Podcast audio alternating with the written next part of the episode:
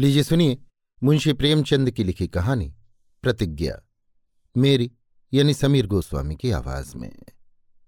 मुंशी प्रेमचंद ने प्रतिज्ञा नाम से एक उपन्यास भी लिखा है, लेकिन ये एक कहानी है, जो हिंदी पत्रिका श्री शारदा में मार्च 1920 में प्रकाशित हुई थी। देश में घोर अकाल पड़ा हुआ था, साल भर से पानी की बूंद भी नहीं पड़ी थी, खेतों में धूल उड़ती थी, घास तक जल गई थी। न कहीं अन्न था और न जल। लोग वृक्षों की छाले कूट कूट कर खाते थे। अर्धरात्रि दोपहर के समान तप्त रहती और दोपहर को भूमि से अग्नि की ज्वाला निकलती थी। समस्त देश में हाहाकार मचा हुआ था। लोगों के हृदय शुष्क हो गए थे। कोई किसी की सुधि लेने वाला न था। सबके सब अपनी विपत्ति में बावले हो रहे थे। इंद्र की आराधना नित्य होती थी। लोग देवस्थानों में जमा हो होकर रोते और विलाप करते थे, पर कदाचित देवता में दया वात्सल्य का लोप हो गया था। न पूजा पाठ ही से कोई उपकार होता था, न यज्ञ तथा बलि से। ज्योतिषियों के द्वारों पर सदा भीड़ लगी रहती थी। एक वैज्ञानिक महाशय ने वैज्ञानिक साधनों से मेघों को आकर्षित करने का उद्योग किया, पर सारे प्रयत्न निष्फल हुए। इंद्रदेव ना पसीजे। पानी न बरसा और प्रजा की अवस्था प्रतिक्षण बिगड़ती गई। अंत में एक दिन लाखों हिंदू प्रजा एकत्र होकर देश के बड़े महात्मा बाबा दुर्लभ दास की सेवा में पहुँची और उनके द्वार पर गले पड़ जाने वालों की तरह जा बैठी। मुसलमान प्रजा ने मौलाना शेख आबिद अली का दामन पकड़ा। दोनों महात्माओं के हृदयों में दया उत्पन्न हुई। बाबा दुर्लभ दास ने समस्त देश के साधु संतों को निमंत्रित किया। औलिया आबिद अली ने मुल्लाओं तथा पीरों के पास कासिद रवाना किए। एक सप्ताह में चारों दिशाओं से साधुगण तथा मुल्ला लोग आकर जमा हो गए। भिन्न भिन्न संप्रदायों के सहस्त्रों प्रतिभाशाली संत पुरुषों ने पदार्पण किया। मुल्लाओं के झुंड के झुंड विराजमान हुए। धर्मज्ञ, ईश्वर भक्त और सिद्ध पुरुषों का ऐसा विलक्षण समागम कभी देखने में नहीं आया था। इनमें का प्रत्येक महात्मा अपने अपने चमत्कारों तथा अलौकिक कृत्यों के लिए प्रसिद्ध था। लोगों को विश्वास था कि इनमें से यदि एक भी सिद्ध पुरुष मन से इच्छा करेगा तो इंद्र की शक्ति नहीं कि उस सिद्ध की आज्ञा भंग हो सके। अस्तु, एक शुभ मुहूर्त देखकर बाबा दुर्लभ दास और आबिद अली दल बल के साथ बड़ी धूमधाम से निकले। आगे आगे ऊंटों पर नगाड़े थे, उनके पीछे नाना प्रकार की सांप्रदायिक पताकाएँ थीं। इनके पीछे शंख और घंटे बज रहे थे। फिर साधुओं के दल कोई हाथी पर सवार था और कोई सजे हुए घोड़ों पर। शिष्य लोग छत्र लगाए, चवर हिलाते चले आते थे। इस प्रकार ये जलूस नगर के चक्कर लगाता और दर्शकों को विस्मित करता हुआ एक ऊँचे पहाड़ी टीले पर जा पहुँचा। यहाँ साधुगण अपने अपने आसन लगाकर बैठ गए और इंद्र की आराधना करने लगे। किसी ने समाधि ली, कोई प्राणायाम में मग्न हुआ। कोई अपने योगासनों के कौशल दिखाने लगा। सीताराम प्रेमियों ने उच्च स्वर से रामचरितमानस की चौपाइयों का गान आरंभ किया। कृष्ण के भक्त कीर्तन करने लगे। पूरे तीन घंटों तक ये महानुभाव अपने अपने जप तप में दत्त चित्त रहे। लाखों मनुष्य नीचे खड़े खड़े इस दृश्य को कौतूहल से देख रहे थे और बारंबार आकाश की ओर ताक रहे थे कि मेघ उठ रहे हैं कि नहीं। जब मध्यान्ह हो गया, सूर्यदेव सिर पर पहुँचे। उनकी प्रखर किरणें लंबवत हुईं। तब साधुगण व्याकुल होकर वहाँ से उठ खड़े हुए। प्रजा हताश हो गई। बाबा दुर्लभ दास ने अंत में उन्हें सांत्वना देते हुए कहा, सज्जनों, तुम्हारे देश में इस दुर्दिन का आना तुम्हारे राजा के अन्याय और दुराचार का फल है। जब तक वे स्वयं अनुष्ठान न करेंगे, तब तक ईश्वर के कोप का निवारण न होगा। तुम लोग उन्हीं के चरणों पर गिरो। उन्हीं के द्वारा तुम्हारा उद्धार होगा। राजा पृथ्वीपाल सिंह एक दुश्चरित्र मनुष्य थे। अपने भोग विलास के सिवा और कोई काम न था। महीनों रनिवास से बाहर न निकलते थे। नृत्य, गान और आमोद प्रमोद की सदा अधिकता रहा करती थी। सारे देश के भाण भड़वे, लुच्चे और लफंगे उनके सहवासी थे। नित्य कई तरह की शराबें मंगाई जाती थीं। नित्य नूतन पुष्टिकारक भोजन बनाए जाते थे। उन्हें कविता से प्रेम था, परंतु केवल उसी कविता से। जिससे विषय वासनाओं को उत्तेजना मिलती है। वे स्वयं दादरे और ठुमरियाँ रचते थे और बहुधा नशे में मस्त होकर वैश्याओं के साथ नाचने लगते थे। उन्हें अभी तक इस घोर दुर्भिक्ष की खबर न थी। उनके मंत्रीगण भी स्वार्थ सेवी थे। देश की वास्तविक दशा को उनसे छिपाए रखने में वे अपना उपकार समझते थे। देश में चाहे कोई विपत्ति पड़े, परंतु राज्य दरबार के लिए रुपए कहीं न कहीं से निकल ही आते थे। प्रजा की ये मजाल कहाँ थी कि राज्य व्यवहार में वो कुछ हस्तक्षेप कर सके। वो राजा से उदासीन हो रही थी। जो विपत्ति आ पड़ी थी, उसे वो झेलती थी, पर राजा की विलास शांति को भंग करने का दुस्साहस न कर सकती थी। किंतु जब महात्मा दुर्लभदास ने स्पष्ट कर कह दिया कि उनके संकट का निवारण राजा के सिवा और किसी से न होगा, तब लोग विवश होकर राजभवन के सामने मैदान में जमा हो गए और जान पर खेलकर उच्च स्वर से दोहाई मचाने लगे। द्वारपालों तथा सैनिकों ने उन्हें वहाँ से बलात् हटाना चाहा। डांटा, मारने की धमकी दी, पर इस समय लोग प्राण समर्पण करने पर उद्यत थे।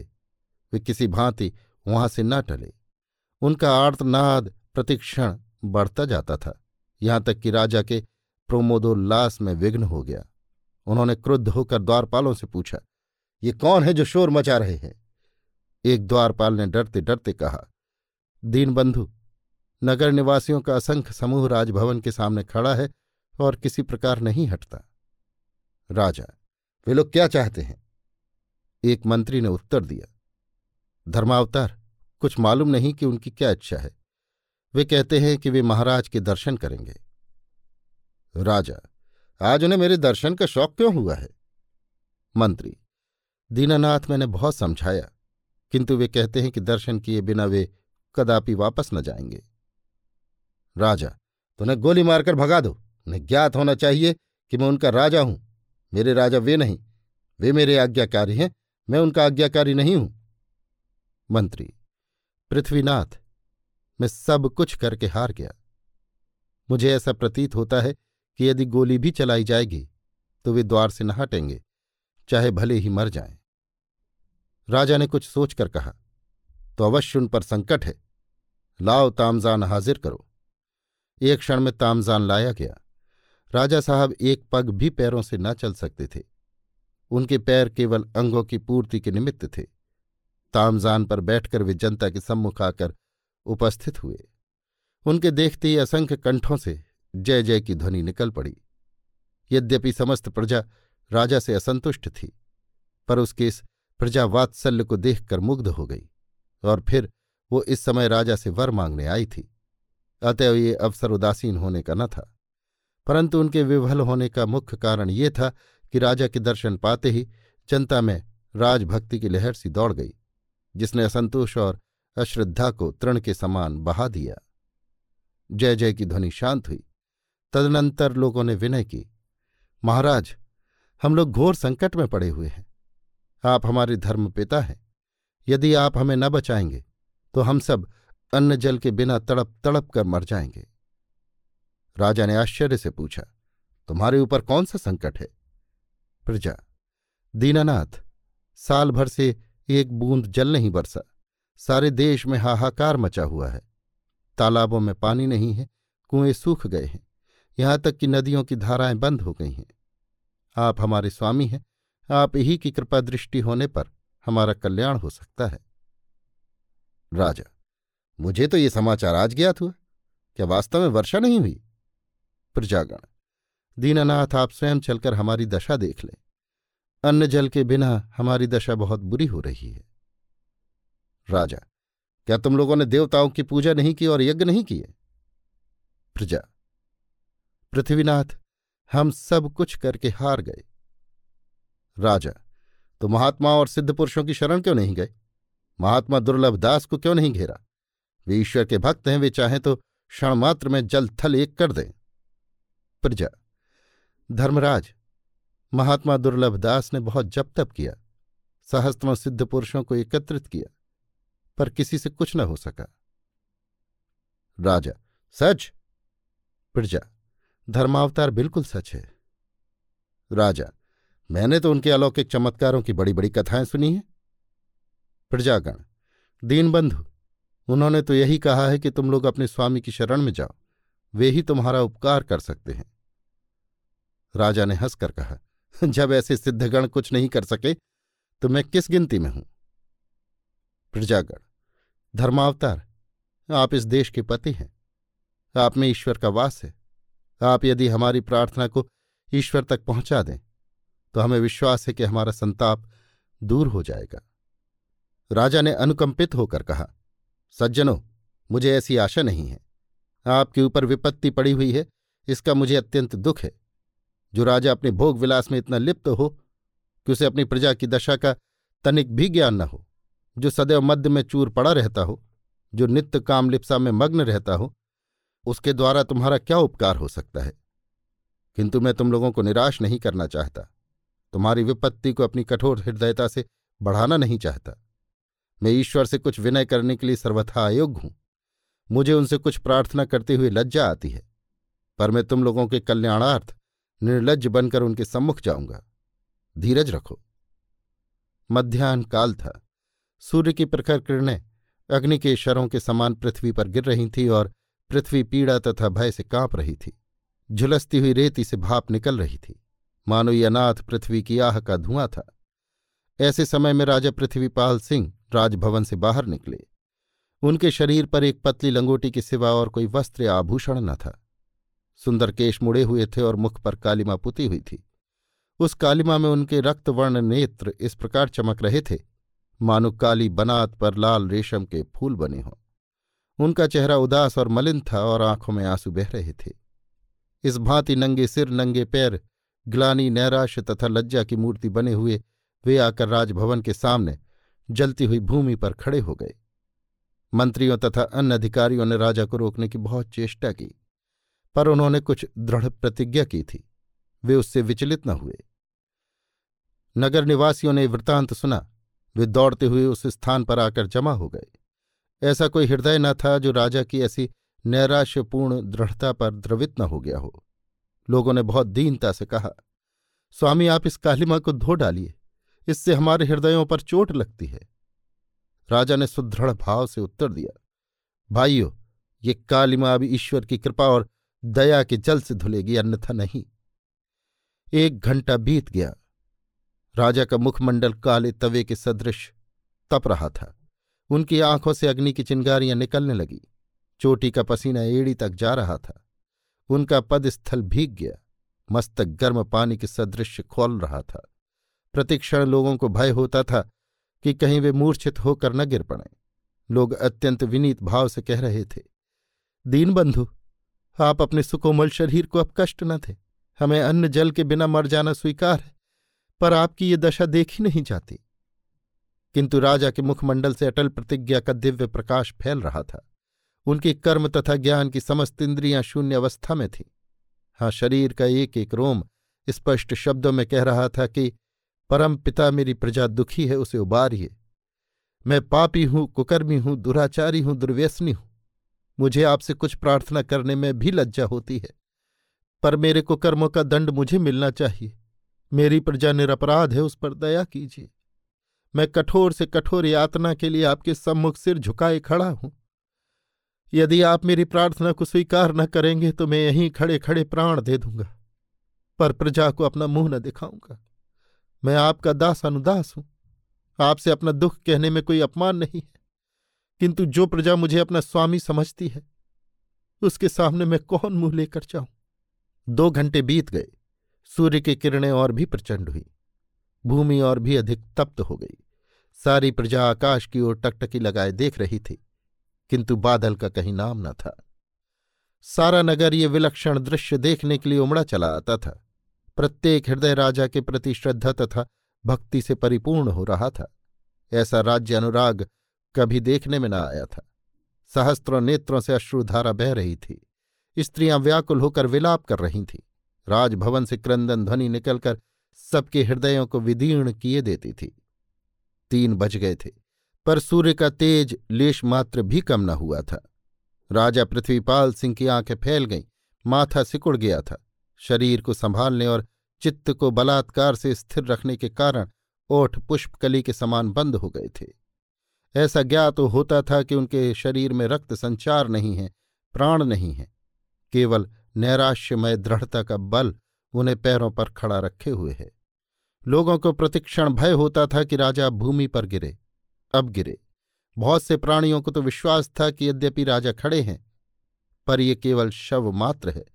जिस ताप और उष्णता को घर में बैठकर सहन करना दुस्तर था, जिस धूप में चील अंडे छोड़ती थी और कीट पतंग धरती से निकल निकल कर तड़पते और मर जाते थे, जिस अग्निकुंड में किसी जीवधारी का एक क्षण खड़ा रहना असंभव था, और दहकती हुई ज्वाला में राजा जैसा सुकोमल, सुखोन्वित मनुष्य इतनी देर तक क्यों कर खड़ा रह सकता है? सहसा जय जयकार की ध्वनि से सारा आकाश मंडल गूंज उठा। मानो कोई भयंकर भूकंप आ गया हो, अथवा दो पर्वत टकरा गए हों। लाखों मनुष्य आनंद से विवल होकर उछलने कूदने लगे। सारी जनता में एक हलचल सी मच गई। अगणित उंगलियाँ पूर्व दिशा की ओर उठ गई। एक छोटा सा बादल का टुकड़ा क्षितिज पर उसी तरह दिखाई दे रहा था, जैसे अंधकार में कोई दीपक टिमटिमा रहा हो। एक क्षण में किले से तोपें छूटने लगी। स्त्रियाँ मंगलाचार गाने लगी और भवन द्वार पर खड़ी होकर महारानी यशोदा ने दरिद्रों को अन्न वस्त्र देना आरंभ किया। किंतु प्रजा शांत हो गई थी। आनंद की पहली लहर ने उन्हें अधीर कर दिया था। अपने उल्लास को हृदय में छिपाकर अब वो बादल के टुकड़े की ओर आशा और भय के साथ ताक रही थी। देखते देखते बादल के उस छोटे से टुकड़े ने विराट रूप धारण कर लिया। जैसे बारूद के ढेर में आग लगते ही क्षण मात्र में चारों ओर धुआँ फैल जाता है। उसी प्रकार वो बीज रूपी मेघ समस्त आकाश में छा गया। बिजली चमकने लगी और पवन के झकोरे चलने लगे। अकस्मात एक कर्ण भेदी मेघ ध्वनि सुनाई पड़ी। ये भीषण नाद इस समय लोगों को स्वर्गीय गान से भी अधिक प्रिय मालूम हुआ। इस नाद को सुनने के लिए वे कितने ही दिनों से लालायत तो हो रहे थे। सूर्य भगवान बड़े वेग से अस्ताचल की ओर दौड़े चले जाते थे। मानो वे इस मेघ दल से भयभीत हो गए हों। पर उनका भागना भी निष्फल हुआ। क्षण भर में वे इस काले मेघ सागर में विलीन हो गए। पृथ्वी पर अंधकार छा गया। ये अंधकार जनता की आशाओं का विमल प्रकाश था। बादल फिर गरजने लगे और जल बिंदु पृथ्वी पर गिरने लगी। असंख्य मनुष्य भक्ति, श्रद्धा, आनंद तथा अनुराग से उन्मत्त होकर राजा की ओर दौड़े और उनके चरणों पर गिर पड़े। राजा अभी तक मूर्ति के समान स्थिर खड़े थे। उनके मुख की कालिमा धुल धुल कर बही जाती थी। उनका दिव्य स्वरूप श्याम घटा से इस प्रकार उदित होता आता था, जैसे बादलों में से चाँद निकलता है। उनके मुख पर इस समय एक अलौकिक प्रतिभा थी और नेत्रों से आत्मोत्सर्ग की ज्योति निकल रही थी। उन्होंने प्रतिज्ञा की थी कि मुख की ये कालिमा अब ईश्वर की दया दृष्टि से ही धुलेगी और ये प्रतिज्ञा पूरी हुई, क्योंकि उनमें दृढ़ता थी, आत्मिक बल था और परमात्मा की दीन बंधुता पर पूरा पूरा विश्वास था। देश कभी इतना उल्लसित, इतना सुखी और इतना गौरवोन्मत्त न हुआ था। अभी आप सुन रहे थे मुंशी प्रेमचंद की लिखी कहानी, प्रतिज्ञा, मेरी यानी समीर गोस्वामी की आवाज़ में। मुंशी प्रेमचंद ने प्रतिज्ञा नाम से एक उपन्यास भी लिखा है और ये कहानी हिंदी पत्रिका श्री शारदा में मार्च 1920 में प्रकाशित हुई थी।